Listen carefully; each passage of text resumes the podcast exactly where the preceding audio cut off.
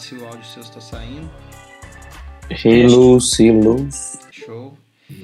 Então, é, então, pessoal, a gente vai né, começar, apesar das nossas conversas já ser oficialmente, a gente está começando aí o primeiro idcast, né, que é um bate-papo. Eu acho que nem dá para considerar podcast ainda, a gente vai ver no fim o resultado. Mas é um primeiro bate-papo da, da, do idcast que é um ministério ID, aí, como você acabou de dar o nome, né? Profecia aí, o Maurício já é profeta já. é, receba esse, esse ministério aí, né, Paulão? Exatamente.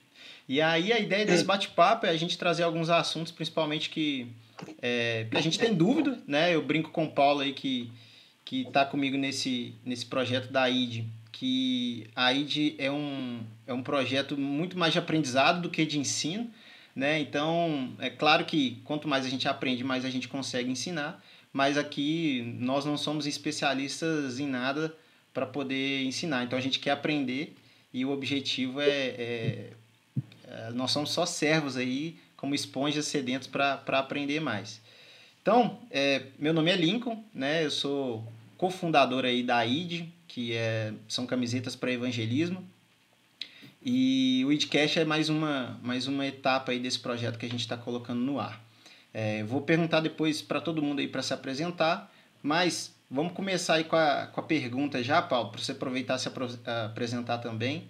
É, a pergunta que a gente tem aqui, né, como nós somos uma, um projeto voltado para evangelismo, não podia ser outra, né, que é quando que você lembra que foi a primeira vez que alguém falou de Jesus para você ou que você se atentou para Jesus, né? Claro que talvez essa pergunta para responder vocês tenham que contar um pouquinho do testemunho de vocês aí. Então fiquem à vontade para falar o testemunho contar a história de vocês aí que a gente quer conhecer cada um. Então, Paulo, se apresenta aí, depois puxa a fila aí para nós. Então, boa noite, me chamo Paulo, com o Lincoln junto com ele, né, também sou cofundador da, da IT. A gente está com esse, esse projeto para nos desafiar. E eu, eu gosto, eu gosto muito dessa ideia de falar do evangelho. E eu tenho muita dificuldade. Eu acho que esse primeiro tema foi escolhido a dedo até para a gente poder se soltar um pouco. Bom, é, como é que foi o meu primeiro contato com a palavra, o meu primeiro evangelismo? Eu venho de um lar católico. É, eu, eu, sim, eu, eu ia na, na igreja, participei do, do, Tem uma coisa que eles falam, é, é batismo? batismo não, é catolicismo. Fiz, Catequese, catequese, fiz a catequese. Mas assim, intimidade com Deus eu não tinha. Eu, eu, eu, sabia, eu fazia as orações ensinadas pelo meu pai, pela minha mãe, pela minha avó, mas até então era, para mim era mais como fosse uma rotina. Uhum. Aí eu conheci a minha, minha esposa e ela, muito evangélica, sempre falava: ah, vamos no culto, vamos. Eu, não é que eu gosto, não é minha praia e tal. Aí, em determinado momento, depois da nossa relação, depois de muito tempo junto, e ela muito tempo de joelho, orando, e hoje eu entendo isso de uma forma muito clara, ela chamava para ir para a igreja, e isso foi começando a criar um desejo no meu coração. Aí eu fui num culto lá numa igreja no Eldorado, nem era central ainda, onde eu congrego hoje com, com, com a turma, e aí depois eu conheci a central. Aí foi benção, porque meu primeiro contato assim com, com o evangelismo foi através da minha esposa, persistência, muita oração.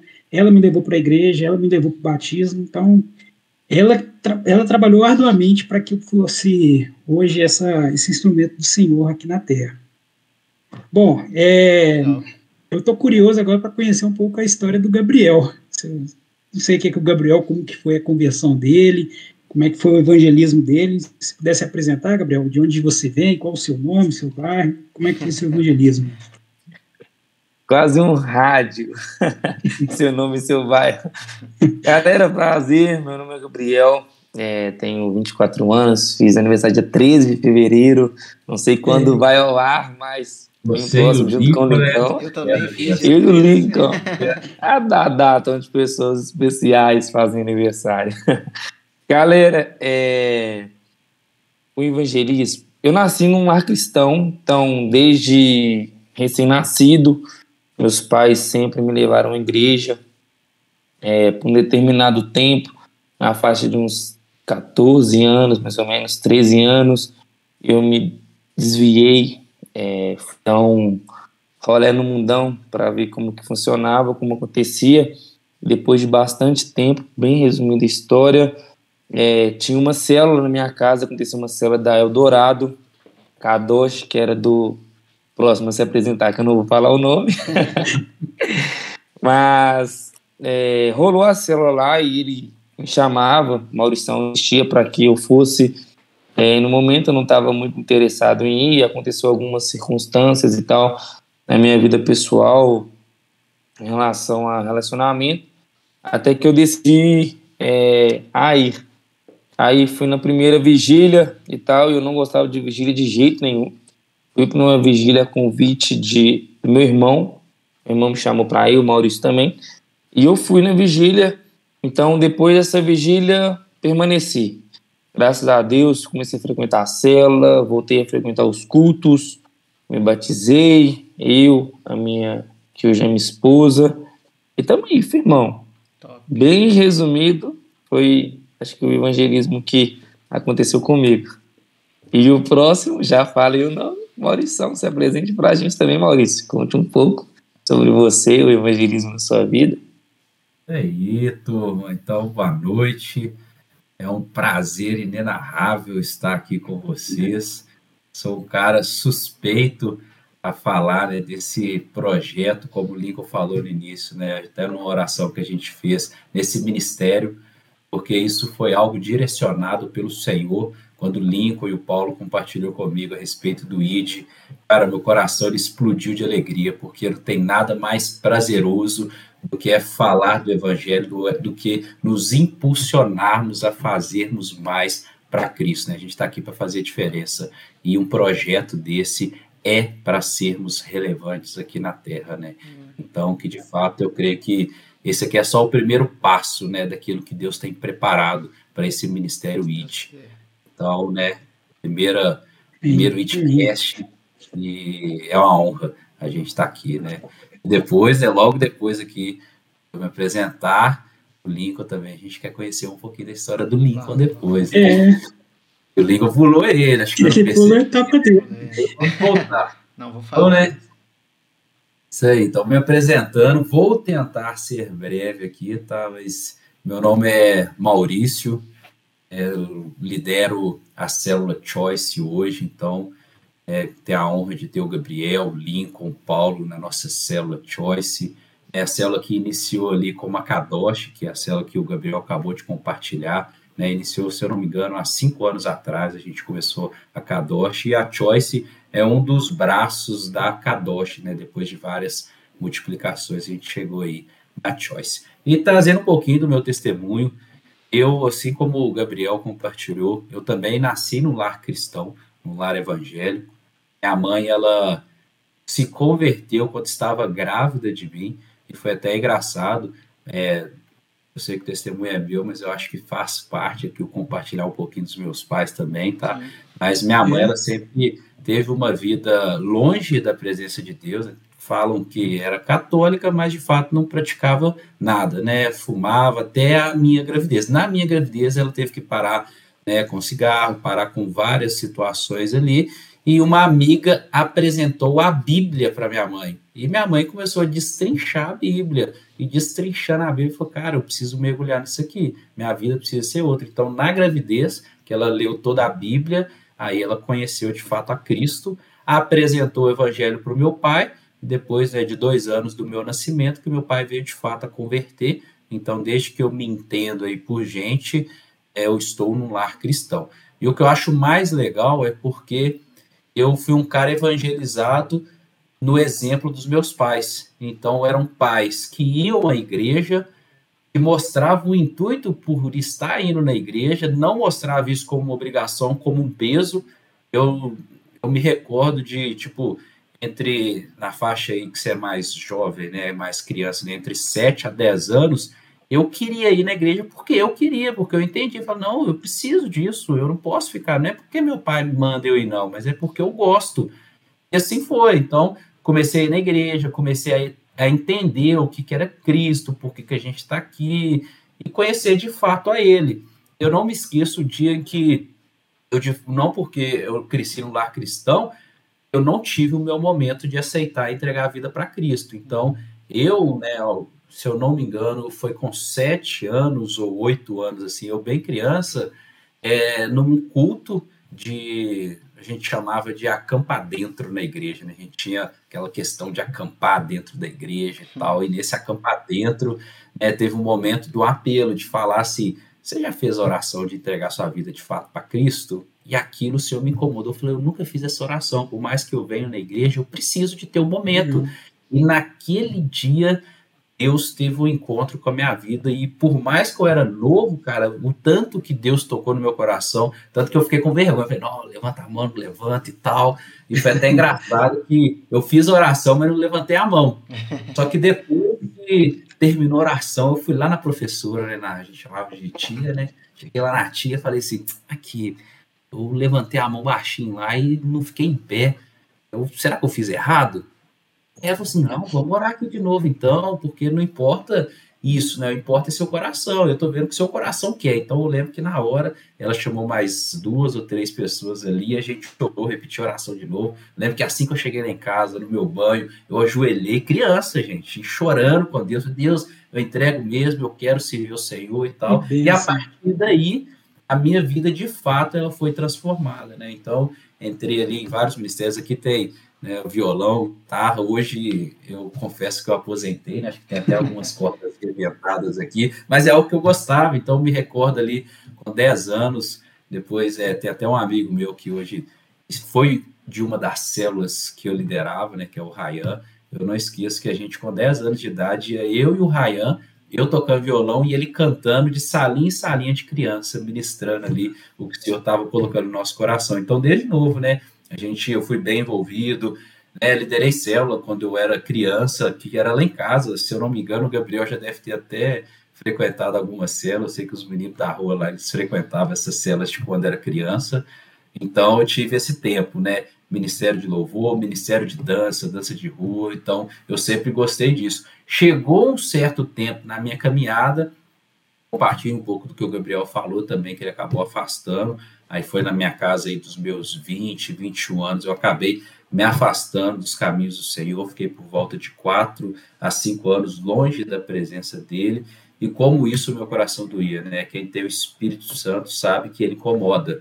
E contando a minha segunda parte da do retorno à presença de Deus, né, foi através de uma célula.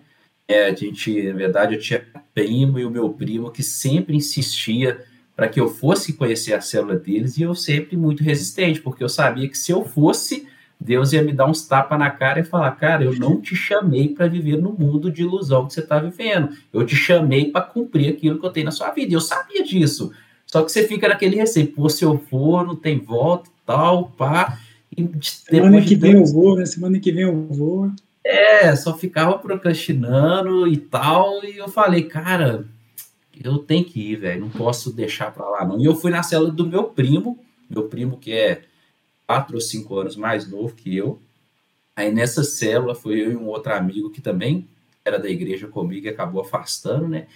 E nessa célula eu vi o testemunho do meu primo e no testemunho do meu primo ele, fa ele falou, né?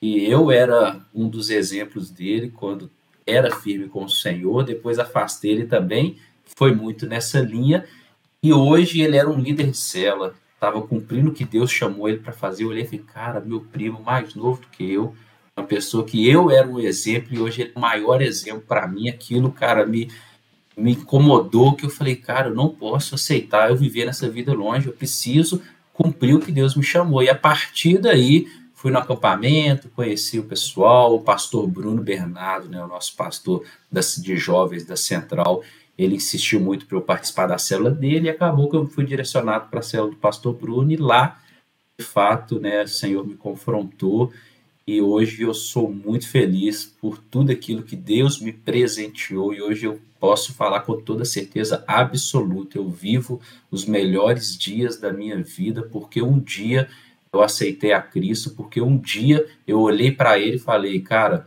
eu não posso viver no mundo da ilusão, eu preciso de Cristo. E hoje, né, depois de seis anos, se eu não me engano, do meu retorno na presença de Deus, né, hoje a gente está aqui e eu fico muito feliz mesmo de poder compartilhar. Tentei resumir um pouco aqui, né? Eu também estendei muito, mas acho que é, é bacana, acho que é legal. Sim. Então fico muito feliz por isso.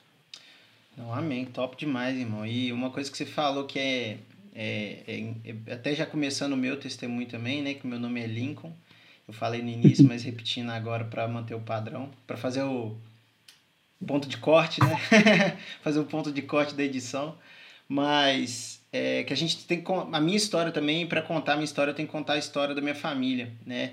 É, a gente, eu particularmente desde o momento que eu me converti Deus sempre falou muito comigo sobre legado, sobre herança, sobre pós engraçado porque eu sempre fui uma pessoa que nunca consegui ter essa visão de longo prazo.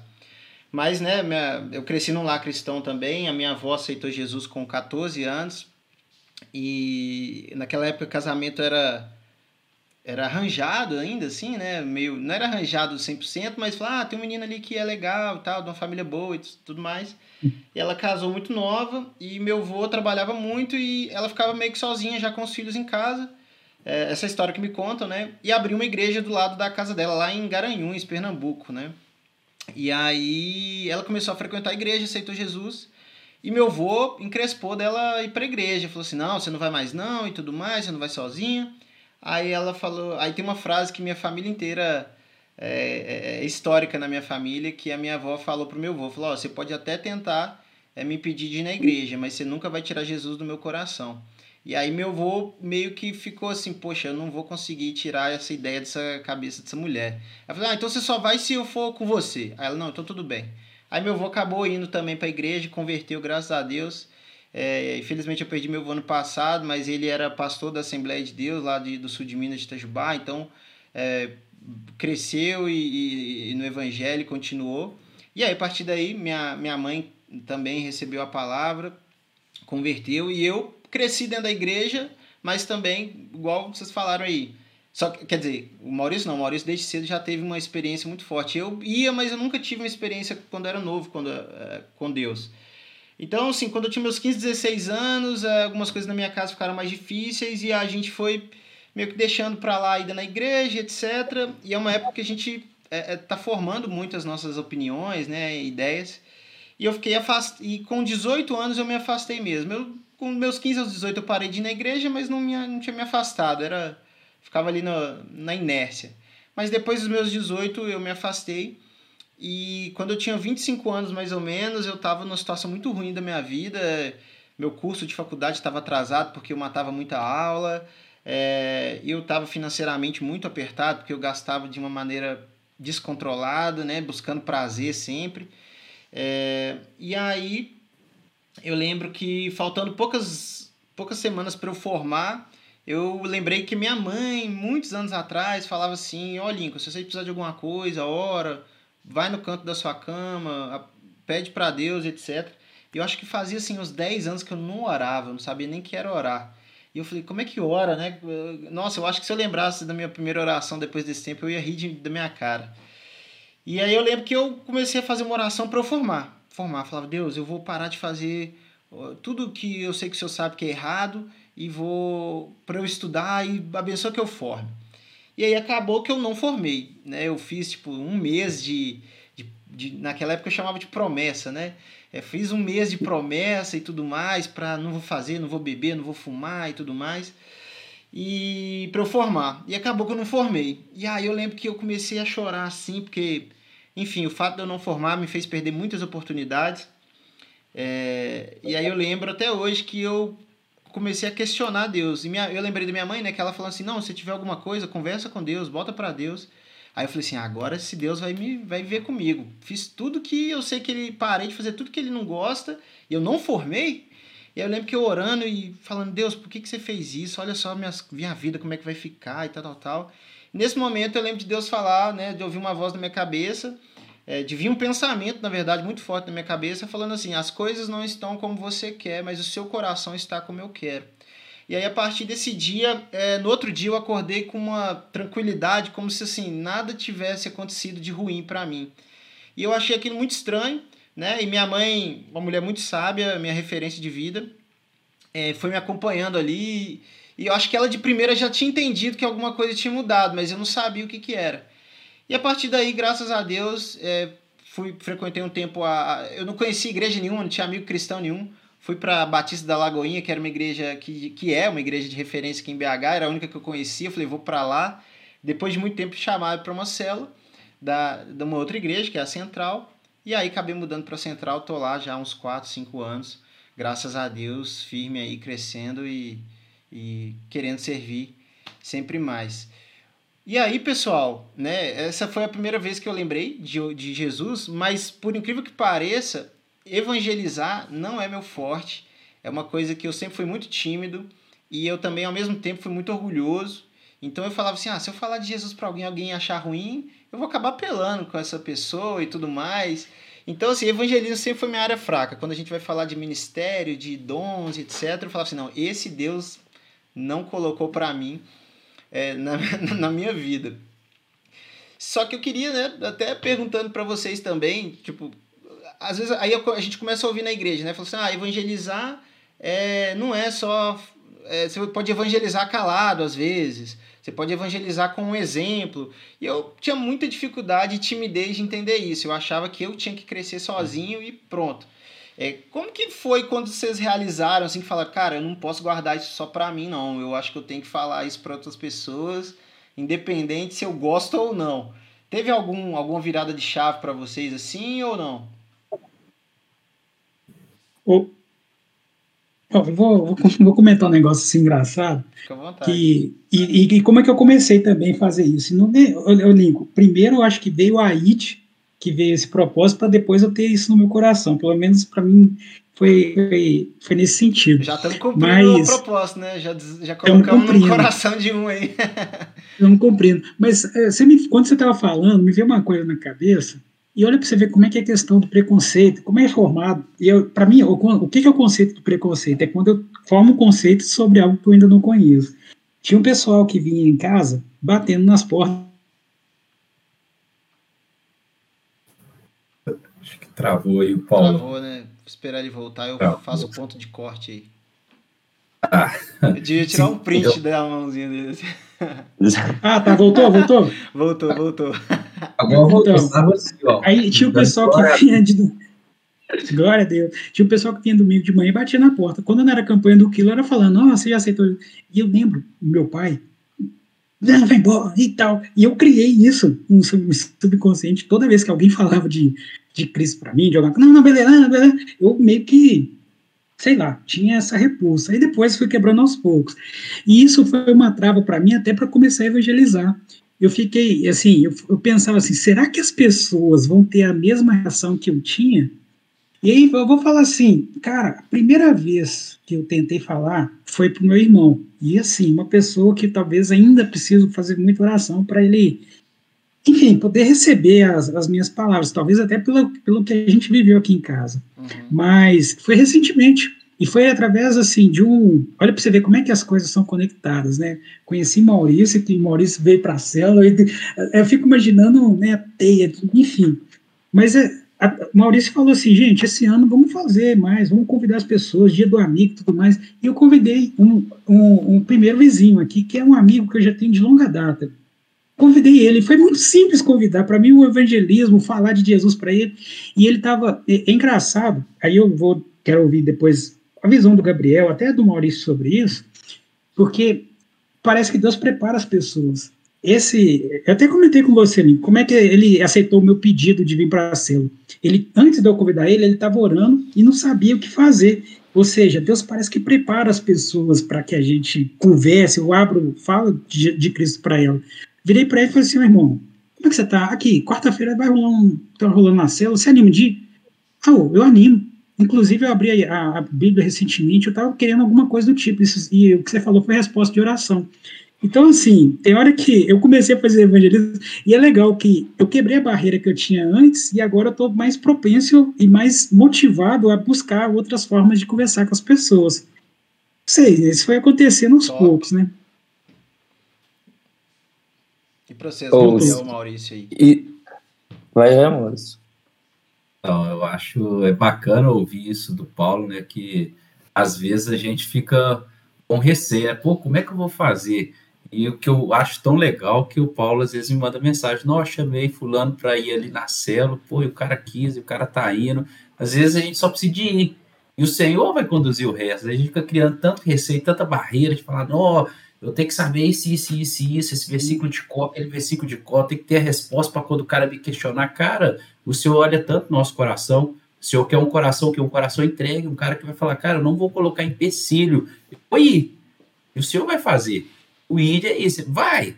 E tenha certeza, o Senhor ele vai conduzir, porque nós cremos em um Deus quem opera, em um Deus quem faz, e um Deus que é vivo.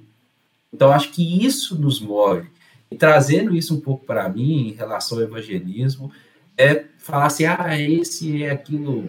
Você tem seu chamado ministerial para evangelho. Todos são chamados para ir, todos são chamados para pregar o evangelho. O evangelismo nada mais é do que você apresentar as boas novas, você apresentar Cristo para as pessoas, né? apresentar o que ele é, quem ele é, o que, que representa para nós. É, é isso, é falar do evangelho, é falar de Cristo.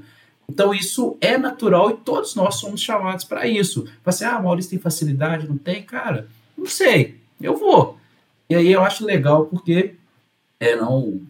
Mas eu acho que é bacana que o senhor vai usando várias estratégias. Eu, quando era mais novo, eu não me esqueço. Eu tinha um, um colarzinho que significava é, Kadosh, que quer dizer santidade. Eu andava com esse colarzinho e a galera às vezes me perguntava: pô, Maurício, o que, que significa esse colarzinho? Eu falava todo entusiasmado, significa santidade, e começava a falar de Deus. Pô, santidade, alguém santo, alguém separado. Então era uma ferramenta que o Senhor naquele momento me deu para evangelizar. E eu achava isso tão legal. Isso era novo, isso é época de escola, oitava série, não sei. E quando você vê o ID, a camisa do ID, poxa, mais uma ferramenta tão linda, tão incrível, de pô, você tá andando, o cara vê lá, a sua identidade está em Cristo. Espera aí, como assim? O que é identidade? Como identidade está em Cristo? Posso orar por você, se chega e tal? Não, então eu acho, tipo, muito bacana as ferramentas. E o que o senhor quer é o quê? Um coração para ir e fazer. E, né, compartilhando, eu falo mais um evangelismo mais forte que eu tenho, assim, que eu participei, a gente, na época de, da outra igreja na qual eu congregava, quando eu era mais novo que eu converti, a gente fazia muitos eventos assim, é, missão, evangelismo, e a gente foi para uma cidade que chamava Uru, chama, né? Urucrânia. Sei se vocês conhecem, mas fica mais para o norte. E nessa cidade, né, como era do Ministério de Dança de Rua, né, e também do Ministério de Louvor, a gente tocava um violão, a gente ministrava nas praças, e lá, cara, foi algo tão de te tirar da zona de conforto, porque você batia em casa em casa. E aí, quando o Paulo falou, eu falei, cara, como isso me incomodava eu em casa, dormindo, dava domingo, sete horas da manhã, a campanha tocava e lá na nossa rua, Gabriel, lá no Tirol, nossa mãe, não falhava. Todo domingo de manhã tinha. Isso me incomodava. Eu ficava assim, pô, será que se eu fazer isso, as pessoas também vão ficar incomodadas? Mas, gente, o Senhor nos chamou para ir. Cara, eu batia, tinha porta que eu batia que o pessoal não queria receber, não. Pô, beleza.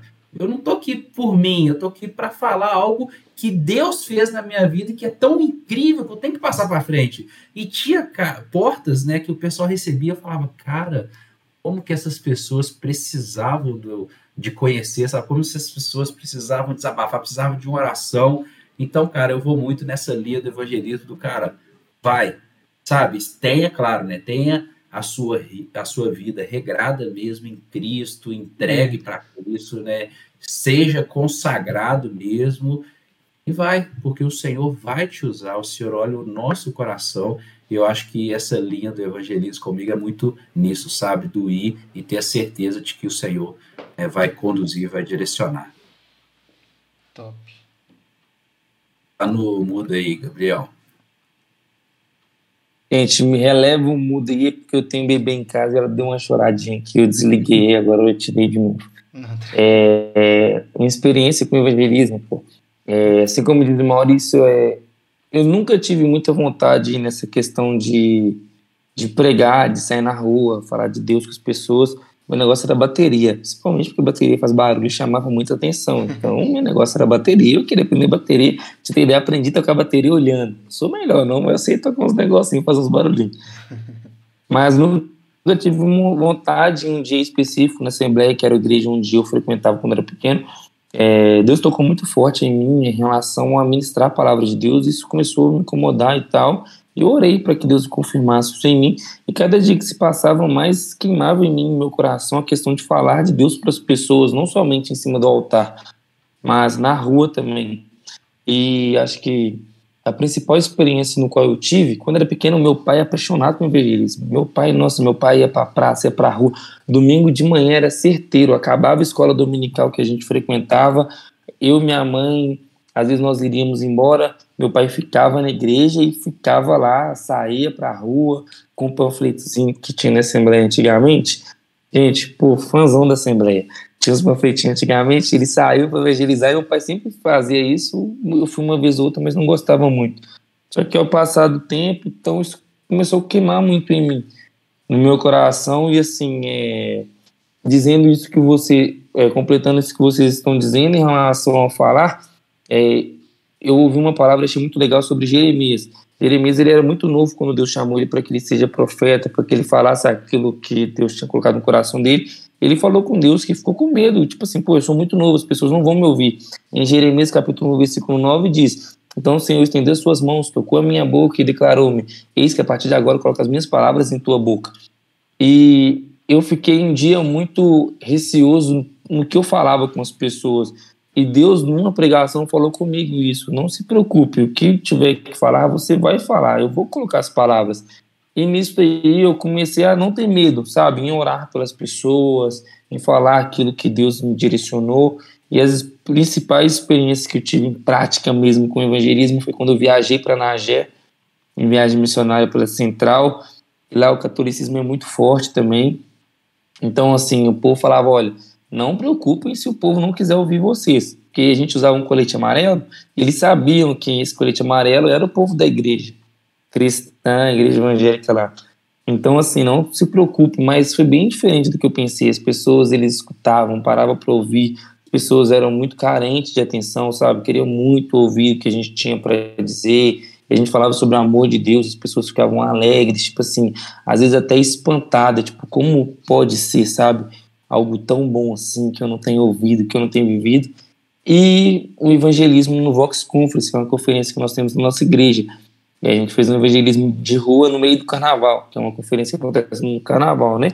A nossa igreja, explicando pra galera que não conhece. É, e tive experiência lá também. Você encontra pessoas lá que estão alcoolizadas, é, pessoas que carnaval, você sabe, né? Ninguém vai para carnaval para ficar brincando de adolita. Então, a galera tá lá para contar todas. E assim, a gente falava do amor de Deus, pessoas choravam, choravam, choravam. E assim, foi as experiências que eu tive, assim, Cara, é a melhor coisa que existe. Isso tem queimado no meu coração todos os dias, muito, muito, muito forte. Graças a Deus. É engraçado. Eu, eu acho... Pode falar, pode falar. Não, posso seguir, Lico, eu pego o gancho depois. Não, é porque eu ia falar duas coisas que eu achei interessante, cara. Para mim, o evangelismo, a barreira que foi para mim, era principalmente por causa de orgulho, sabe? É, porque, assim, é, é meio estranho isso que eu vou falar, mas eu ficava assim, tipo, como se o que eu falasse, a pessoa, vamos supor que ela rejeitasse, ela estaria rejeitando eu, Lincoln, né? Então eu falo assim, não, ou eu falhei e eu não sou um servo bom e não funciono e Deus não, não me usa para nada, etc. Ou então, é, sei lá, de alguma forma essa mulher ou esse homem não gosta de mim e não gosta de Deus e quer o meu mal e aí vira um inimigo, sabe? E, e, e eu ficava assim, ah, quer saber? Não vou, não vou lá não. Eu demorei muitos anos para começar a ver que, assim, que eu, eu tô levando lá o nome de Cristo, né? Então, assim, eu não tô lá levando o nome do Lincoln. Eu falei assim, ah, eu sou o Lincoln aqui. É através de mim. Mas é, eu não tinha por que ficar ofendido levar para o meu pessoal, como se a pessoa estivesse querendo o meu mal né? Então eu, eu tinha que entender que aquela pessoa era uma pessoa necessitada ali, que ela, né, tava cega ou etc, como eu já fui, né? Isso que foi uma coisa que mexeu muito comigo, porque quantas vezes as pessoas não vieram evangelizar a gente e a gente rejeitou, né? Então isso é o primeiro Sim. sinal para pelo menos foi o primeiro gatilho que eu falei assim, cara, eu rejeitei pessoas para me evangelizar, por que que, é, né, assim, por que que agora eu tô tão ofendido que eu fiz igual? E eu acho que isso tem que trazer na gente um constrangimento, de falar assim, poxa, olha o que que eu já fiz, mas então eu tenho que agora perseverar, porque um, um, uma rejeiçãozinha aqui e acolá não pode me fazer parar, né? Então foi, assim, eu tive que lidar muito com essa questão de orgulho, de entender que a pessoa, não é que ela me odiava, ela era uma pessoa que não, não tava cega ali e que, é, enfim, precisava de ajuda e de misericórdia, como eu precisei um dia na minha vida. E, e tô, tô treinando isso ainda, mas foi meu primeiro, assim, meu primeiro obstáculo foi vencer essa etapa aí. Você ia falar, Maurício? Eu ia falar só, é até um dos motivadores a respeito do, do evangelismo, que Deus sempre pensou muito no meu coração e que sempre me incomodou, é o que? Cara, a colheita é grande, mas poucos são os trabalhadores, fala lá em Mateus 9, né? Então, cara, tem um mundo inteiro a gente poder falar do Senhor. E poucos são as pessoas que se dispõem aí. E o que a gente ouve é o que? Ah, eu tenho medo. Ah, não sei como fazer. Ah, cara, é melhor ficar na minha zona de conforto. Eu tô agradando a Deus, tô fazendo tudo bacaninha, não tô pecando e tal. Cara, nós temos um trabalho muito grande. E isso me impulsiona. Eu falo, cara, Deus me amou tanto e a minha resposta a esse amor do Senhor tem que ser uma entrega total. Então eu preciso sair daqui e falar do amor dele. Então, nesse sentido, é um motivador muito forte. Não, e você falando de, de motivação, Maurício, você, já, você concluiu, Maurício? Sim. Você falando de motivação, o que me motivou e assim, foi algo. Assim, a gente é motivado por diversos fatores, né? É, eu, eu, lembro de uma pregação do Paulo Mazzoni, lá na Central Dourado, ou na Central Luxemburgo, não lembro. Mas, enfim, era do Paulo Mazzoni, isso eu tenho certeza, ele falando de um sonho que ele teve, que tinha. Que ele, aonde, enfim, eu não sei o contexto, não, mas ele contando do sonho, por que, que ele pastoreia, por que, que ele leva a palavra de Deus adiante. Ele contando. E ele fala o seguinte: se eu estiver falando besteira, depois eu, eu me corrijo, me, eu, enfim. Mas ele fala o seguinte: é, que ele estava num sonho e ele tinha um abismo.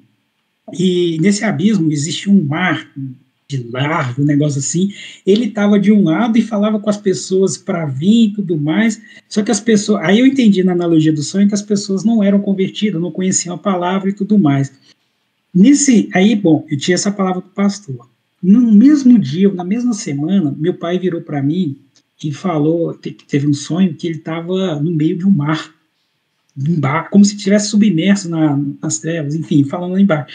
Eu falei assim, gente, eu não, é, eu não posso ficar, eu, não, eu, tenho, eu tenho que falar. Eu, aí isso foi uma coisa que me motivou a procurar mais a palavra, procurar mais Deus, e foi, querendo ou não, um gatilho para que eu levasse a palavra adiante.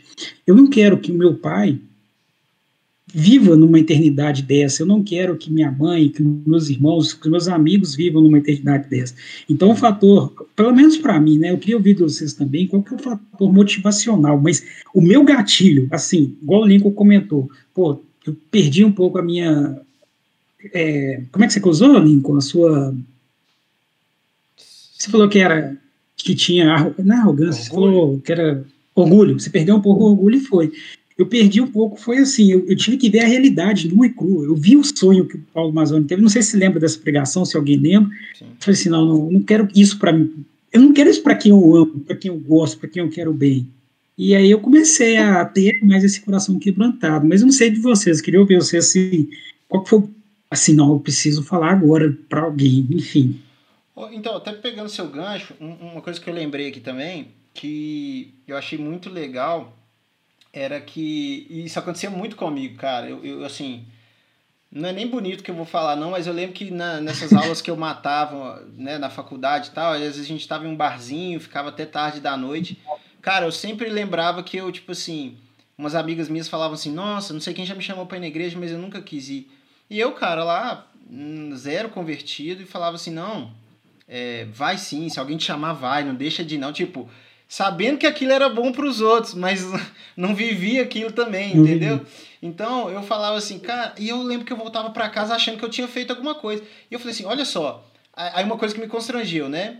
é, às vezes eu, sob o efeito ali de, de, de bebida, tinha coragem de fazer uma coisa e depois sobra não tinha, cara. Que absurdo que é esse, né? Assim, que, que, que besteira, que vergonha e tal. Então, é. isso foi uma coisa que me constrangeu. E outra coisa que também era, era um empecilho para mim. E, eu, e esses dias eu vi alguém falando isso, achei, eu concordei bastante, né? Que assim, às vezes a gente tem uma pessoa que a gente acha que a gente só precisa evangelizar quem tá, assim, na, na pior situação no fundo do poço, assim, sabe? E, claro, essas pessoas precisam muito de Deus, sim. Mas às vezes tem uma pessoa ali que não, não, não, não tem nenhum vício, tem uma família beleza, tem caráter, respeita e tudo mais. E aí a gente fala, ah, essa eu vou deixar por último, que ela já tá, já tem umas coisas boas, então não vou falar muito de Deus para ela não, porque ela já é 90% boa, só falta Jesus.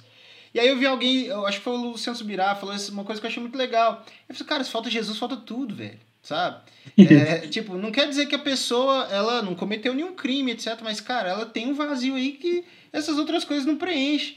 E aí eu falei, cara, é verdade. Tipo assim, eu tenho amigos meus do coração, anos de vida, que eu falava assim, ah, não vou chamar pra célula, não. Porque eles já são bonzinhos, já, já são meus amigos legal e tal. E olha que pff, ideia besta, né, que a gente tem, cara, de quem somos nós para falar que a pessoa não precisa tanto de Cristo? Né? A gente não sabe, cara. Então, isso foi, foi um outro constrangimento que eu lembrei quando vocês começaram a comentar aí.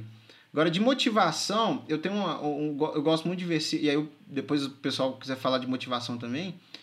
Um que sempre que eu lembro que eu fico com um pouquinho de vergonha.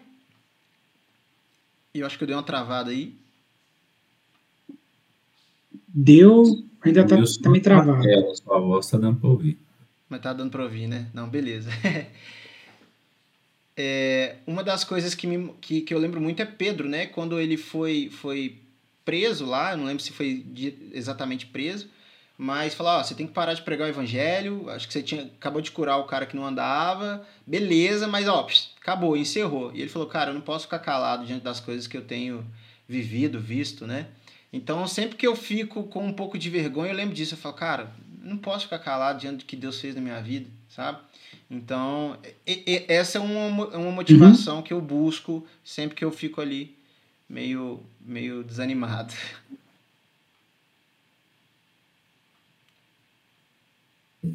Manda lá, Gabriel. Eu falei a minha aqui muito em Cara, é, o que me motiva hoje a, a prática do, do evangelismo, é essa pergunta, certo? Sim, sim. Isso. O que me leva à prática do evangelismo é como eu já compartilhei algumas vezes com algumas pessoas, é que Deus ele colocou isso muito forte em meu coração. E quando eu vejo uma vida se rendendo a Cristo, é uma alegria para mim, tipo assim, sério, eu não consigo explicar. É, já aconteceu no culto, eu estar assistindo o culto e, tipo, não tá no dia muito bom, sabe? Eu querer ficar sentado, é. porque muita dor nas pernas e tal, porque eu trabalho o dia inteiro em pé. Eu estar sentado e as pessoas irem lá na frente, aceitarem a Cristo, eu começar a chorar, chorar, chorar, não por ter pessoa conhecida minha, mas por ter pessoas é, indo aceitar a Cristo. E eu tenho um sentimento, no momento eu oro com Deus e falo assim: Deus, parece que eu estou sentindo o que o seu coração está sentindo nesse momento sabe? O meu coração ele se alegra, tipo, sério, eu não consigo explicar, é uma coisa fora do normal. Eu vou em batismo que às vezes não é nem de parente meu, não é nem conhecido. Exemplo, no dia que meu irmão, João Vitor, foi o último que eu fui no batismo, no dia que ele batizou, gente, batizava pessoa que eu nem conhecia, e eu chorando, chorando. Então, assim, o que me motiva, acho que é a mesma alegria que tem no coração de Cristo. Eu falo porque eu oro, a gente conversa, ele fala comigo. E eu falo com ele, então assim, eu sinto que é a alegria que ele tem no coração dele quando ele vê uma vida se rendendo. Então o que me motiva de verdade é isso. E toda vez que eu oro, eu sempre falo com Deus, eu falo assim, Deus, no momento em que eu falar do seu nome com alguém, no momento em que a pessoa se render, entregar sua vida para Cristo, para o Senhor, né, que a glória seja totalmente sua, que a minha alegria é simplesmente ver aquela pessoa aceitando ao Senhor. E eu sei que a vida dela, a partir daquele momento, vai ser diferente porque ela permitiu que o Espírito Santo agisse nela. Então, assim, o que me motiva é essa alegria, sabe? Porque eu sei que isso é algo que nunca vai passar. Eu sei que se é uma, se é duas pessoas aceitando a Cristo, a minha alegria vai ser a mesma. Então, assim, é isso que me motiva, essa alegria no meu coração, que eu sei que não vai acabar nunca. até o final da minha vida nessa terra. Deus permitir.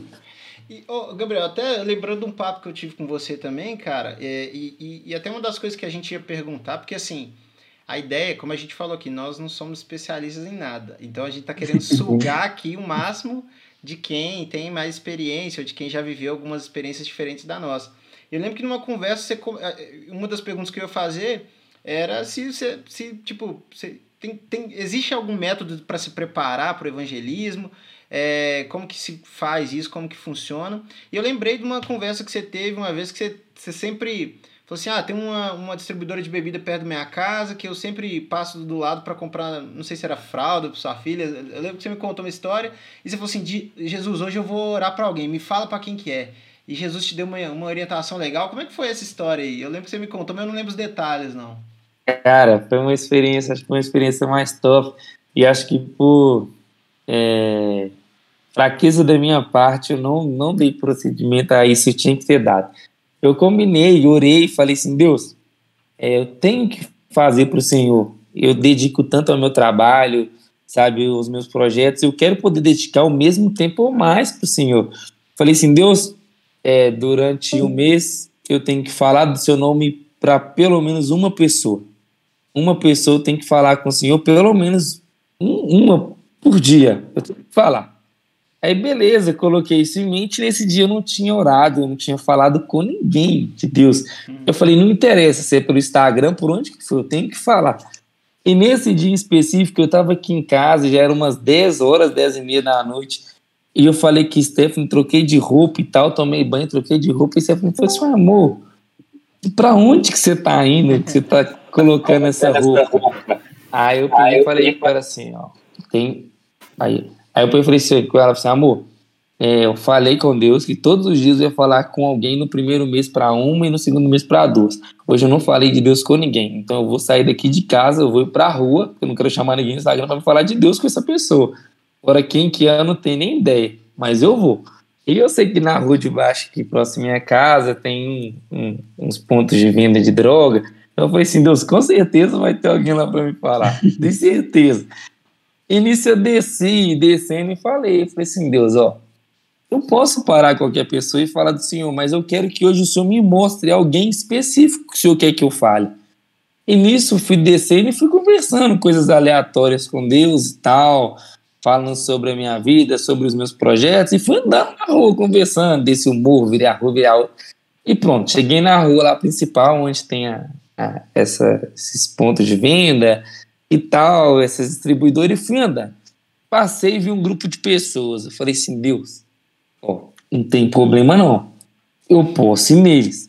Só que aí tem uma passagem bíblica que Deus, quando ele faz o envio, ele envia os 12 discípulos, depois ele envia 70, 72 discípulos, se não me engano, e manda de dois em dois. Fala assim, ó, vai dois, vai, vai dois vai, vai dois. Não vai sozinho. Falei assim, Deus, eu posso ir o problema é que se quando eu for orar, se alguém manifestar, eu vou estar sozinho. Mas tá, se o senhor quiser, eu vou. Aí Deus falou comigo bem claro: não, não são eles. Próximo. Aí eu fiquei até meio assim, falei assim: não, velho, como assim não é eles? Tá, mas eu vou seguir. E fui indo. Falei assim: ó, Deus, às vezes aí eu passei dessa galera e tal, são as 10 e meia, 11 horas da noite. Falei assim: Deus, me perdoa, acho que eu fiquei com medo. Eu podia ter parado eles. Ah, mas eu vou continuar e não vou acreditar que é o Senhor. Aí eu falei assim, Deus, agora eu vou ser bem sincero. Eu quero que o Senhor seja bem específico comigo. Para quem o Senhor quer que eu fale? Quero que você me mostre a pessoa. Quer que você me fale e tal. E Deus pegou e falou comigo, então tá bom então. Desse jeito, que eu acredito que Deus conversa com você da maneira como você conversa com as pessoas para que você entenda. E se Deus falar comigo muito bonito, eu não vou entender. Eu não sou esse tipo de pessoa. Aí nisso, só ligando o carregador aqui, galera. Aí nisso, eu tô indo e tal. E Deus falou assim: então, beleza, então, eu vou te falar. Eu quero que você fale com, fale com a pessoa que está com a blusa vermelha. Você vai, eu vou falar com a blusa, pessoa de blusa vermelha. Falei, isso é coisa da minha cabeça, não tem base, blusa vermelha. Eu falei, então, Deus, vou ir dando. E passei, olhei ninguém de blusa vermelha, tô andando, ninguém de blusa vermelha, e passa e volta a pessoa do meu lado e ninguém. E nisso eu fui chegar perto da distribuidora, e essa distribuidora, do lado da distribuidora, tem um ponto de venda de droga. Aí eu falei assim, nó Deus, acho que não tá ali não, né? Porque ali é embaçado. Ousado. Só pensei, Deus. Aí eu falei assim, ah, blusa vermelha. Eu, beleza. E nisso eu olhei na porta distribuidora, fiquei cheio, e eu olhei. Quando eu vi, tipo assim, tinha um bocado de pessoa, e tinha um cara com uma blusa branca, se não me engano, branca, azul e vermelha. Falei assim, Deus, será que essa pessoa? Falei com ele, será que essa pessoa? Você falou blusa vermelha. Aí Deus só falou comigo, blusa vermelha. Aí eu não senti paz de ser aquele cara. Gente, lembrando, não é proibido você falar com outras pessoas, não. É porque Deus, eu pedi para ele algo específico. Aí nisso, sério, tinha uma, por volta de umas 15, 20 pessoas, tinha muita gente. Nisso saiu um da frente, o outro da frente, o outro da frente, o outro da frente. E quando eu olho, tinha um cara com um moletom, com a blusa vermelha de frio. Falei, Deus, você tá de brincadeira. E comecei a rir. Falei, não é possível. E assim, aí chegou, tinha muita gente perto dele, a galera tava bebendo, usando droga. Aí eu peguei e falei assim: ah, quer saber? Não tô nem não, vou lá. Passei, cumprimentei todo mundo que tava perto do cara e falei com ele, falei, cara, e nisso, antes de eu chegar perto dele, falei assim, Deus, não tem ideia do que eu vou falar com esse cara. Não tenho ideia do que eu vou falar com ele.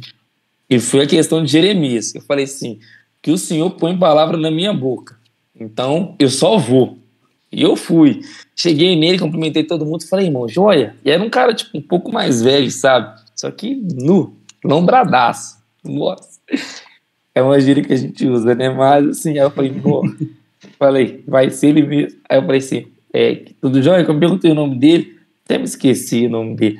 Ele falou o nome dele, eu falei assim, olha, eu tava lá em casa, eu falei com Deus que eu ia sair de casa para falar com alguém. Eu descendo para cá e Deus falou comigo que era para me falar com a pessoa da blusa vermelha. E o único que tem de blusa vermelha que é você, e Deus mandou falar com você. Aí eu contei para ele, falei para ele que Deus amava ele e tal, contei um pouco da minha história bem resumido para ele, falei que a alegria que principal que você encontra da igreja verdadeira está em Cristo e tal, que eu já rodei por esse mundo todo, já fiz de tudo e minha alegria mesmo encontrou em Cristo e perguntei se podia orar para ele. Na hora eu olhei para ele, tava com um copo de bebida, ele tipo, meio que escondeu a bebida. Aí quando eu falei isso com ele, pela glória de Deus, eu tipo assim, ele até chorou um pouco, fraga, ele manter a postura, sabe? Tentou manter a postura. Aí eu fiquei, não, eu fiquei muito feliz. Aí nisso eu peguei, perguntei se podia orar por ele, perguntei se ele tinha alguma, alguma área específica que ele queria oração. Ele falou que não, mas podia orar. Eu peguei orei, ele, orei, orei, né? Um no peixe, outro no gato, só orando por ele. E um montão de gente em volta. Tipo assim, tinha muita gente em volta. Eu orei por ele, falei com ele que Jesus amava ele, peguei, fui embora para casa. Aí eu voltei muito feliz e agradecer a Deus. Então, assim, essa foi a experiência também. Obrigado por ter me lembrado disso, é muito bom. Eu estou uma renovada. Então, foi a experiência que eu tive, cara, que Deus me direcionou mesmo. E a pergunta sobre, tipo assim, como me preparar, cara, para ser bem sincero, eu acho que nós precisamos de ter o coração disposto. Eu acho que esse, para mim, é a principal forma de se preparar para o evangelismo é ter um coração disposto a fazer, sabe?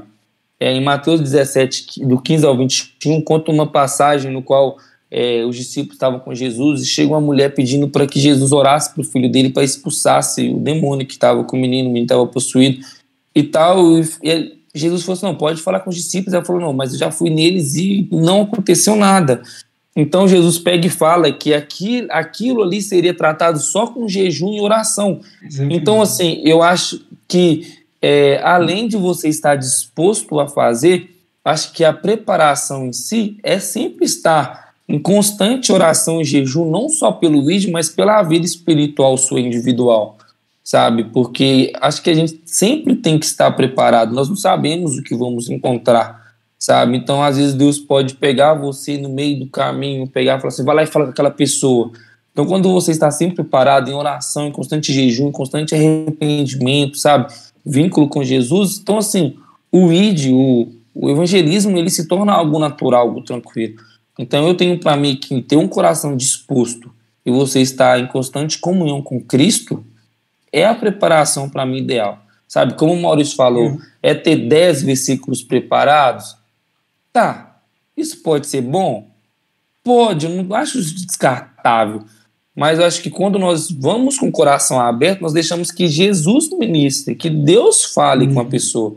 Sabe? A gente não fica naquele negócio robotizado, vou chegar e vou falar, Deus amou o mundo de tal maneira que amou, entregou seu único filho. É errado falar? Não é errado. Sabe? Você tem que se preparar, fazer sua leitura diária. Talvez Deus use do que você está estudando para falar com a pessoa mas você está disposto em comunhão com Cristo, oração, jejum, leitura de Bíblia, sim, só vai, pai. Para mim, essa para mim é a principal preparação para o evangelismo. É isso que você falou que eu achei legal, que é, é tipo a questão de estar tá sensível, né, cara? Que você tava falando é. de tipo assim, ah, de, eu fui orar antes, perguntei para Deus para quem que ele ia falar. E assim, vou confessar, tem dias que, né, a gente tá mal, às vezes depois de estar tá num momento ruim e a gente é, a gente quer orar e falar, ah, Deus, me dá uma resposta e não vem, né, aquilo ali. Porque a gente não tá naquele ambiente sensível, né? A gente não tá ali com a... Uhum. Na, todo dia. E vamos... Isso, me, isso é uma coisa que, cara, me tirava o sono mesmo. Às vezes eu ficava pensando assim, pô, eu, sei lá, vacilei hoje, Deus, e tal, e vamos supor que eu não tô, não tô sensível à, à tua presença, não tô sensível aqui é, às suas... à, à ordem, né? Porque eu, eu, eu gosto muito de quando eu converso com Deus, ele me responde, isso, é, isso é, não me dá uma paz. E aí eu falava assim, poxa, imagina se passou alguém do meu lado que era para eu estar sensível e falar e eu não falei. Isso, assim, com o tempo eu fui tendo uma certa maturidade para entender isso, para não ficar me martirizando também, porque senão a gente não caminha e não cresce também. Mas eu ficava com isso na cabeça, né? E assim, de certa forma, não, isso não deve servir para ter peso, né? A gente sabe que Jesus veio para tirar, para dividir a, carga com a gente, não para pôr mais. Mas, é, ao mesmo tempo, isso me cobrava uma, uma disciplina. Falar, ó, cara, e aí? É, é um chamado, mas você vai ficar negligenciando isso aí até quando? Então, eu, eu, eu também teve, teve essa etapa no processo aí de, de evangelismo. Oh, e algo que eu indico, é, eu recebi ouvir o, o significado de ter discernimento, sabe, de ter sensibilidade, é algo que eu também indico a todos, em todas as orações que fizer, sabe, sempre pedir para que Deus dê esse discernimento de espírito, sabe, essa sensibilidade, que é algo que eu peço, peço muito a Cristo e uma vez também, contando bem rápido, uma vez no shopping, Deus falou para mim orar para uma mulher que a mulher não estava se sentindo bem. Ele não deixou específico se a pessoa estava passando mal, se ela tinha brigado com alguém. Deus falou comigo. Eu fiquei com um pouco de receio ir. Estevão falou assim: Deus mandou você ir, você vai. Ela falou assim: então vou. Cheguei na pessoa, fui lá e falei com ela: Deus mandou, eu vim até você, então me apresentei, perguntei nome para ela. Falei assim: Deus me incomodou para que, que eu viesse orar por você. Não sei se você está passando mal, não sei o que você tem, já é uma dica importante, galera. Não vai querer falar coisa que Deus não falou, não, tá? Não sai dando certeza, não. Então já fui sincero, falei, não sei o que você tem. Deus falou para mim vir, eu vim. E ela subiu e ela falou comigo: estou sentindo uma dor de cabeça muito forte. E eu não sabia o que a mulher tinha. Se eu sei que Deus falou comigo e ela não está bem, vai lá e ora por ela. Então, assim, é orar, pedir esse discernimento, sabe? Deus, ele fala claro fala, claro, eu falo porque eu vivo isso. E é uma coisa que eu nunca pensei que eu viveria, porque eu achava que meu coração era um coração hiper fechado e que nunca teria ouvidos para que Cristo falava. Não porque eu não queria, sabe? é porque talvez eu não conseguia discernir. Isso é uma coisa que me ajuda muito, então, assim, eu uso muito na prática do evangelismo, no dia a dia, né? Deus manda eu fazer, sair fazendo, né? Do discernimento. Ô, Gabriel, e até te fazer uma pergunta para você, Maurício, principalmente, né, ou para o Lincoln também. Então, você, eu estou escrevendo aqui o meio que manual. Cara, o que, que a ID precisa entregar para as pessoas para a gente ir pregar o evangelho? E aí você falou aqui, vamos só recapitular, você falou da intimidade, como que essa intimidade é adquirida através de, principalmente oração, jejum, ter aquela comunhão com o Espírito Santo, deixar que Deus fale através de você, mas vamos imaginar, beleza, eu tô com. Você tem cumprir algumas etapas. Eu tô com a intimidade pronta, eu tô com através de jejum e oração. Aí peço a Deus discernimento. Pô, Deus, me leva para algum local igual você fez. Mas de forma prática, existe um local comum que a gente pode falar o seguinte, ó, cara, sempre é bom ir para tal praça, sempre é bom ir para o hospital, sempre é... O que, que vocês assim entendem como lugar ideal para que a gente comece um, um, trabalho, qual que seria o ponto de partida? Lógico que eu, eu tenho que estar disposto no ônibus, na rua, em qualquer lugar, mas estou casa, estou pronto, eu vou fazer evangelismo, tô, peguei minha mochilinha, para onde que eu vou? O que, que vocês recomendariam uma pessoa que está iniciando essa jornada? Cara, posso começar comentando rapidinho? Porque eu, eu, eu lembrei disso. É, e, e, até tem um, um, um, vídeo na internet que eu estudei um pouco sobre o que, que era o ID, etc., para ver o que, que significava. Eu vi um vídeo né, que eu achei muito interessante de uma pessoa referência aí na, na, na, na, na comunidade cristã evangélica. E eu achei muito interessante que assim, a gente tem a ideia de quando a gente vai lá, né, Marcos 16, 15, que fala aí de pregar o evangelho a toda criatura, a gente fala muito do id imperativo, né, que é o id obrigatório, que você tem que ir para as nações e pregar o evangelho, senão você não é o cristão. E aí, é, ele falando assim do entendimento assim, né? Não vou falar errado porque eu também não sou especialista, mas é, do entendimento real que deve ser isso. Que o id, é, aí ele fala do grego, do hebraico, de onde veio e tudo mais, enfim, tem as relações, mas que significa é que o id é, é pregar o evangelho enquanto você vai para algum lugar, não sei qual. Entendi. Né? Então, assim, não tem um. Assim, aí o que ele explicou no vídeo que, que, que eu achei interessante foi que ele falava assim: não tem um destino certo, tem o caminho que você tá indo. Tá indo pro trabalho? É a jornada. Show. Né? Tá indo na padaria? Show. Tá indo no hall do seu prédio? Show. Enquanto você vai, leve o evangelho. Então, é, é claro que é, tem eventos e tudo mais, e eu acho isso sensacional, principalmente o Gabriel deu o exemplo aí do carnaval. É uma coisa que eu sempre é. tive vontade de fazer, e vou te falar, por causa de, de, de orgulho do mundo mesmo, a gente fala assim, não, imagina se um amigo meu que eu antes eu tava no carnaval, agora eu tô aqui evangelizando, ele vai apontar o dedo para mim e falar assim: "Ah, você é um mentiroso, você tava aqui até pouco tempo". E eu ficava constrangido para não fazer isso. Como é que às vezes a gente deixa umas umas coisas ruins afetar a gente, né, de impedir. Então, eu achei isso muito interessante que eu falei: "Ah, não, que bom então, porque, né, assim, eu tô pronto em qualquer lugar, qualquer lugar é lugar". Então, eu fiquei fiquei mais aliviado quanto a isso. Falei, pô, não, não, não, eu posso fazer onde eu tô, né? Não preciso usar a desculpa de que, ah, quando eu for eu vou fazer. Não, cara, você tá indo pra é. algum lugar? Tá aí, show. eu... Oh, só, mas rapidão, só, só uma coisa que eu acho muito importante, que nem o, o, o Lincoln pôs a questão do, do, do carnaval, é uma, uma dica que eu dou, algo acho que até bíblico fala, mas vou pôr como a minha opinião até eu achar um versículo específico, é tomar muito cuidado no local onde vai, porque, por exemplo, se você foi tirado de algum lugar e você voltar a esse lugar para poder é, falar, cuidado. talvez isso pode ser muito perigoso.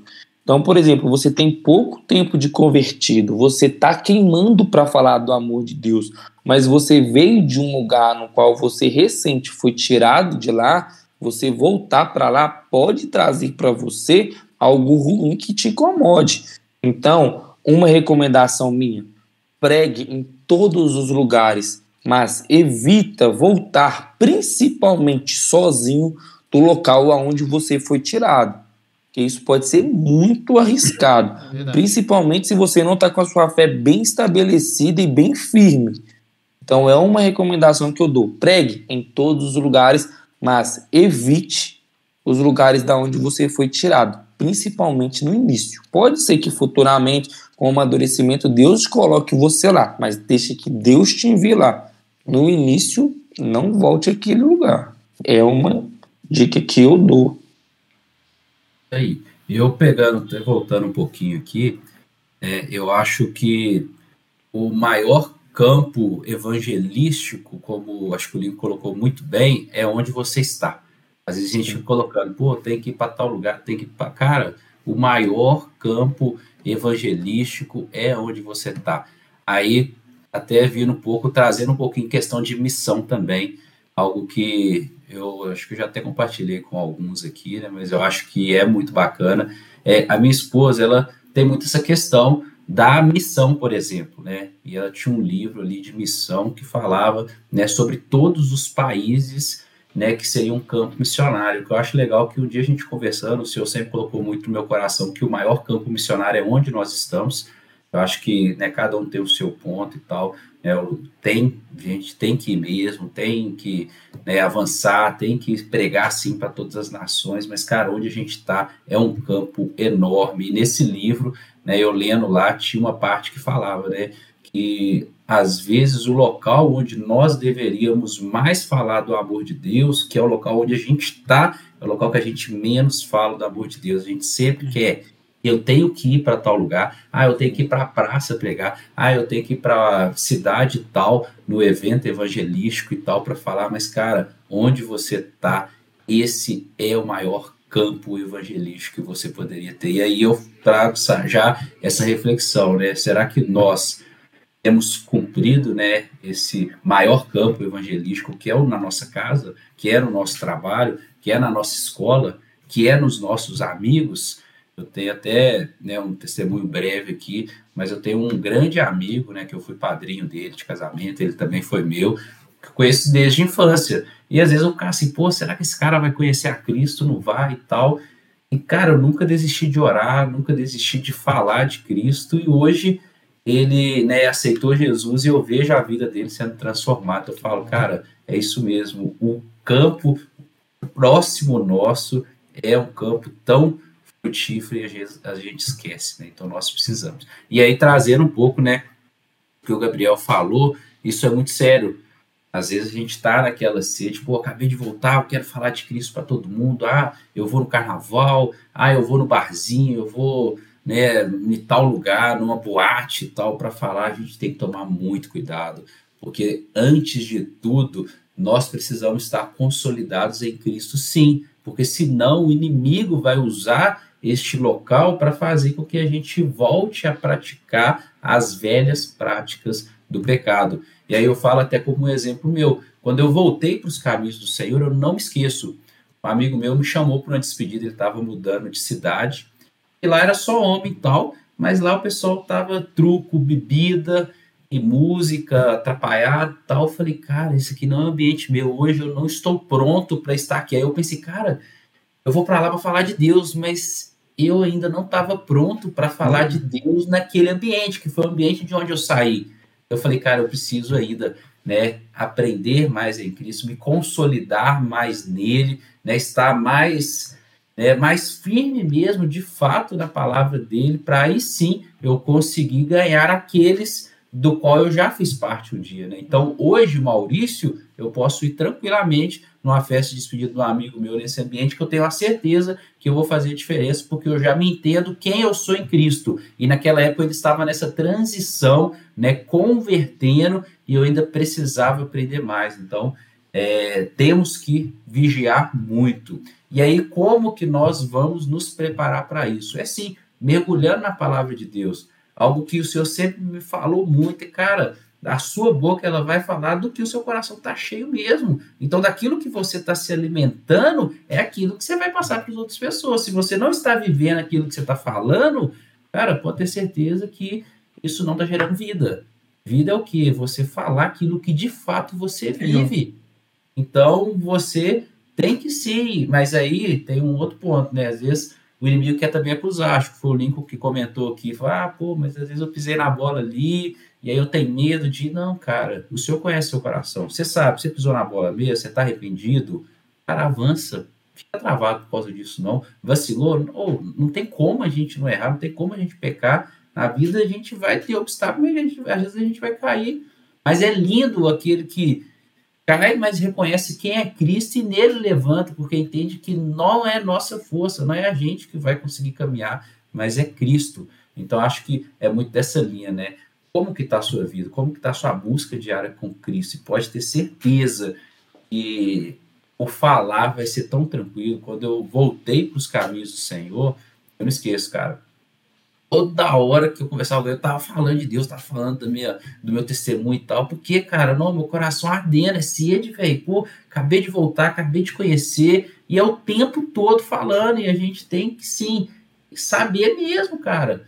Você vai falar daquilo que você mais estiver vivendo, então, como preparar? Mergulha, busca, tenha sede, tenha fome daquele que de fato é vida, que é Cristo. Top. E pessoal, antes de, de partir para o finalzinho aqui, eu queria comentar uma coisa também, e aí eu vou deixar um espaço para todo mundo fazer umas considerações finais aí. É, quiser passar uma mensagem que está ardendo no seu coração, ou quiser concluir alguma coisa sobre o evangelismo. Mas eu achei um ponto muito legal também, é vocês comentando sobre evangelizar para dentro de casa, né?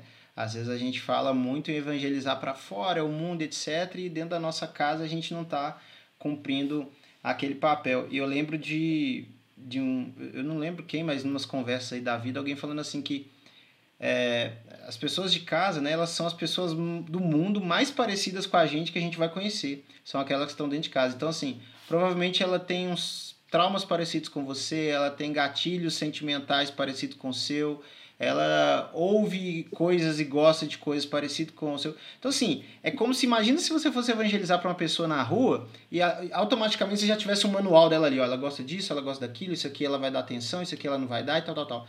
Dentro da nossa casa, a gente é como se tivesse um manual de quem mora com a gente, quem vive com a gente, porque a gente cresceu com aquela pessoa, a gente conhece ela. Então, assim, em teoria, é, a gente teria que ser mais confortável falando isso para as pessoas dentro de casa, mas às vezes a gente também tem muita coragem para fora, né? Isso também é um. É, não estou falando que é errado, ter coragem para fora é bom, mas também ter coragem demais para fora e não ter coragem nenhuma para dentro também não, também não é algo, algo legal. E eu, eu lembro na minha casa, né? Eu brinco com a minha irmã. A gente vai conversando sobre as coisas da vida e ela fala assim: Olha, a gente é muito parecido, a gente é muito parecido. E eu lembro que quando eu converti a minha irmã estava passando por um momento muito difícil e eu falava assim, cara, como é que eu vou como é que eu vou cuidar da minha irmã? Como é que eu vou aliviar ela? E eu lembro que Deus trazia isso para mim. Falou assim, cara, você é, você é igual sua irmã, velho. Como é que você acha? Como é que eu, eu cuidei de você? Como é que você se sentiu? Como é que foi? Né? O que, que você sentiu quando eu cuidei de você? Cara, fala isso pra ela. E aí a sua transformação, ela vai ver isso. Então eu lembro que assim, algumas vezes quando eu ia na igreja, quando eu tinha convertido, eu ia sozinho.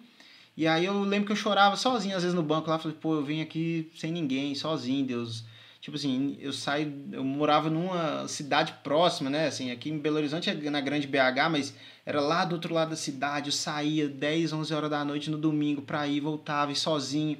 E as pessoas falando, ah, pra que você faz isso? Por que, que você vai? E eu falava, não, Deus, eu não quero mais vir sozinho, e ia fazer oração. Aí lembro uma vez minha irmã muito mal, chorando, falou, Link, eu quero ir lá com você. Aí ela foi comigo, eu falei, pô, que alegria. Aí um tempo depois minha namorada falou assim, ah, Link, eu vou lá uns dias com você, etc. Né? Então eu falei assim, cara, né, como que você perseverar e, e, e dar exemplo ali dentro de casa, como que isso faz a diferença. É claro que, né, tanto minha irmã, graças a Deus, ela ela tá, tá muito temente a Deus, tá, tá firme lá em, ela tá morando em Pernambuco agora, e minha esposa tem me acompanhado muito na, na igreja, etc. Eu até brinco que é, a única coisa que falta para ela lá é a gente começar a colar na cela, que ela ainda não cola muito, mas ela tem ido na igreja e assim, fruto de anos, né? Deus me transformando, Deus transformando meu coração para ajudar as pessoas que estão próximas. Então, é, esse foi outro ponto que, que, eu, que eu senti de falar, que era essa parte de que para dentro de casa também é tão importante quanto para fora, né? Então, é, acho, acho legal. E a gente já tem até umas vantagens, né? Que a gente já conhece um pouquinho o coração de quem está ali dentro de casa. É, aí, pessoal, né? Eu queria também, né? Falei esse último tópico aqui, mas se vocês quiserem comentar sobre esse tópico, fiquem à vontade. Eu também vou passar para o Paulo aí para fazer os, os encerramentos aí. Quem quiser também já, já pensar na mensagem que quer deixar, fica à vontade. E é isso. Bom, acho que o que eu tiro de conclusão dessa live é que ela foi assim muito muito rica. E eu tô, eu tô posso te falar de coração aberto que eu tô constrangido. Porque eu tinha uma visão de evangelismo e aí eu fui tendo através da vivência do Gabriel, vivência sua ali, com a vivência do Maurício, assim, gente, não é bem assim que eu estou pensando, não é tão nessa linha. E aí eu trago assim, só fazendo a conclusão, agradeço muito aos meninos, né, pelo horário, estarem aqui disposto e firme, falando com muita energia, mas é, ao mesmo tempo eu fico triste, por um lado, comigo, por conta de o que você acabou de falar. Eu estou pensando em atingir determinados grupos, determinados ambientes, a gente está pensando em ir para o Nordeste, pensando em essas coisas, Cara, tô com meu pai aqui, com minha mãe. Quantas vezes hoje eu falei da palavra de Deus para eles? Quantas vezes eu exercitei o ID com, com, com, meus pais? E são as pessoas que eu amo, assim, e eu, que eu queria muito que eles entendessem.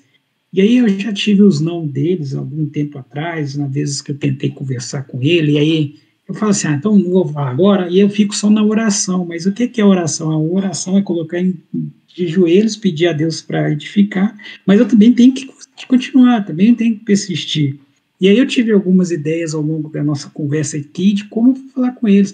Que seja todo dia falar com meu pai, pai, Jesus te ama. Ele vai ficar nervoso, vai ficar pé da vida, mas eu vou falar, vou falar com minha mãe. Até chegar um tempo de deles entenderem de fato é, o propósito disso para com a vida deles. Agradeço, então, muito ao, ao, ao, Lincoln, né, Lincoln, parceiro, que a gente está nesse projeto juntos, eu acredito muito nele. Vão ser esse é o primeiro de muitos. O objetivo, como o Maurício colocou na oração antes da gente iniciar, é que a gente consiga levar o máximo possível essa mensagem ao número maior possível de pessoas, levar a mensagem de Cristo, não só às pessoas externas, as pessoas que estão à nossa, à nossa casa. Agradeço, viu, Maurício, pela sua disponibilidade, pelo seu amor, pelo seu carinho com a gente, pelas palavras que você colocou nessa noite. Agradeço ao Gabriel pelo, assim, pela sua alma boa, pela ele está cansado, cuidando, igual ele comentou da, da sua filha, gestação novinha, eu sei como é que é o cansaço, mas está aqui disposto, trouxe uma palavra muito linda quando falou do evangelismo sair e achar o cara de capuz vermelho, isso fica para mim, vou usar isso como, como mensagens adiante. Então é isso, agradeço muito a vocês pelo horário, pelo tempo desprendido aqui com a gente, e é isso. Obrigado mesmo, viu, gente? Tamo junto. Galera, o meu, para finalizar a minha parte, deixar para final com Maurição, é, uhum. o que, que eu evangelizo na prática? Evangelismo para mim. Evangelismo é a revelação do amor de Deus para a humanidade através do anúncio de boas novas. Como que funciona esse anúncio de boas novas? Sendo elas a sua vida prática, o seu falar, a maneira de você agir, de você saber ouvir, sabe? Em tudo. E em Mateus 11, Jesus fala sobre o maior homem que veio de mulher, que é João Batista, no qual ele preparava o caminho para que o Senhor vinha. E um pouco mais para baixo, ele fala sobre essa geração no qual esperam aplausos. Aqui diz: Aqui posso comparar essa geração são como as crianças que ficam sentadas nas praças e gritam umas às outras, nós tocamos flautas, mas vocês não dançam. Cantamos um lamento, mas vocês não se entristecem. O que eu quero dizer com essa passagem bíblica? Que sejamos como João Batista, pessoas que preparem um caminho para Cristo. Nós possamos anunciar as boas novas através do evangelismo. E que nós não sejamos como essa geração, como Jesus diz, essa geração perversa que fica esperando um aplausos e reconhecimento de homens. Que nós não devemos preocupar com o que as pessoas vão achar, sobre o nosso id, sobre o nosso evangelismo, mas sim como isso vai tocar o coração de Deus. Então essa fica a minha finalização, não tenha vergonha, faça o id, evangelize, pregue a palavra de Deus, anuncie boas obras, prepare o caminho de Cristo, sabe? Anuncie o arrependimento, pregue sobre isso. Se João Batista ficou como exemplo, como o maior homem nascido de mulher nessa terra, que nós sejamos também como ele que prepare o caminho para a volta de Cristo. E fica essa daí, então, amém. bora para cima. Amém, amém. E benção demais, muito feliz de ter participado aqui com vocês. É, acho que já foi dito aí né, tudo que precisava ali ser ministrado e o que eu queria deixar mesmo é muito em linha que o Gabriel falou, não se envergonhem, sabe? Não coloquem empecilhos, não fiquem com medo, porque isso não vem da gente, é Deus quem faz, sabe? A gente está aqui é para Ele, a gente está aqui é por Ele. Então isso precisa nos impulsionar, sabe? É tão lindo ter uma vida transformada, é tão lindo conhecer a Cristo e desfrutar do cuidado dele que isso não pode ficar só com a gente. A gente precisa passar para frente. Não existe regra de como fazer, não existe passo a passo do evangelismo. O que existe é uma vida inteira entregue a Deus. O que existe é uma consagração mesmo ao Senhor. E pode ter certeza que o evangelismo, que o falar, isso vai ser tão natural você vai até parar para pensar, pô, eu falo para todo mundo sobre Cristo. É isso que você vive. Então viva Cristo, viva o amor dele e pode ter certeza que isso é contagiante E quando você menos esperar, você vai sim ver a sua casa inteira transformada uhum. através do seu exemplo, através da sua busca. E vão ter momentos que nós vamos ter que ser mais intencionais. E essa percepção do intencional vai ser a medida de que você buscar Deus. Aí, como o Gabriel falou, ah, pedir ao Senhor né, discernimento, pedir palavra de conhecimento, cara, se relacione com Deus, peça e tenha certeza que Ele vai dar. E essas oportunidades, o Senhor ele vai te falar claramente. Não fique com receio. Bom, fala mesmo para o Senhor, eis-me aqui, faz tua vontade. Eu, Maurício, sou um cara que vivo assim. Falo, Deus, eis-me aqui. O Senhor me colocou né, para liderar uma célula, que bênção. Mas eu não vou ficar fechado só na célula. Eu quero ser, sim, alguém que seja exemplo no meu serviço. Eu quero que as pessoas olhem para o Maurício e falem: peraí, esse cara não é qualquer um, não. Mas é alguém que entregou a vida para Cristo. E isso é o que move ele. Eu quero que aqui dentro de casa, com a minha esposa, ela saiba: poxa, eu tenho um marido que me honra, não porque é casado comigo, mas porque ele honra a Deus em primeiro lugar. E quando ele honra a Deus, as outras pessoas por perto vão ser transformadas. Então, acho que isso precisa estar muito forte no nosso coração. E ter a certeza, gente, a certeza que não tem outro caminho. Não tem nada. Pode falar do mundo, pode falar de carnaval, pode falar, cara, isso é tudo passageiro. Vale de nada, agrega nada na nossa vida. Agora, o amor de Deus, cara, isso não tem nem comparação, porque que gostoso, que privilégio então, ficar aqui até mais tarde, cara, glória a Deus, porque o Senhor nos chama para isso. E com certeza essa noite eu vou dormir mais feliz, porque o Evangelho foi compartilhado. Amém. Acho que essa é a mensagem que eu queria deixar. Amém. Pô, show de bola também, agradecer aí ao Maurício, a, ao Gabriel e o Paulo tá, tá sempre junto aí também de, de topar mais essa empreitada desse projeto. Também queria deixar um recado aqui, né? Quem quer começar aí no evangelismo também e tem essas mesmas dificuldades que eu principalmente coloquei aqui que eu tinha, né? A gente tem uma loja aí, souid.com.br, que lá tem umas camisas com mensagens evangelísticas. Você vai lá, escolhe a sua que mais combina com você. E espero que essa camisa, cada camisa que a gente faz, que a gente envia, a gente já dá uma, uma orada também. E não porque é o objeto que tem poder, não, gente, mas é a, a oração aqui para que várias, para como o Maurício falou, né, para que a seara, que é grande, seja aí, tenha muitos trabalhadores para fazer essa obra. Então, vai lá, usa a camisa, quebra o gelo ali no ponto de ônibus, no caminho para o seu trabalho e abençoe muitas vidas aí também. Pessoal, então, obrigado mesmo do fundo do coração pela presença. Esse é o primeiro de muitos. Foi um prazer aí vocês toparem isso com a gente. E Deus abençoe a vida de todos aí. Uma ótima noite, um ótimo descanso e semana abençoada para todos. Valeu, um abraço. Deus abençoe.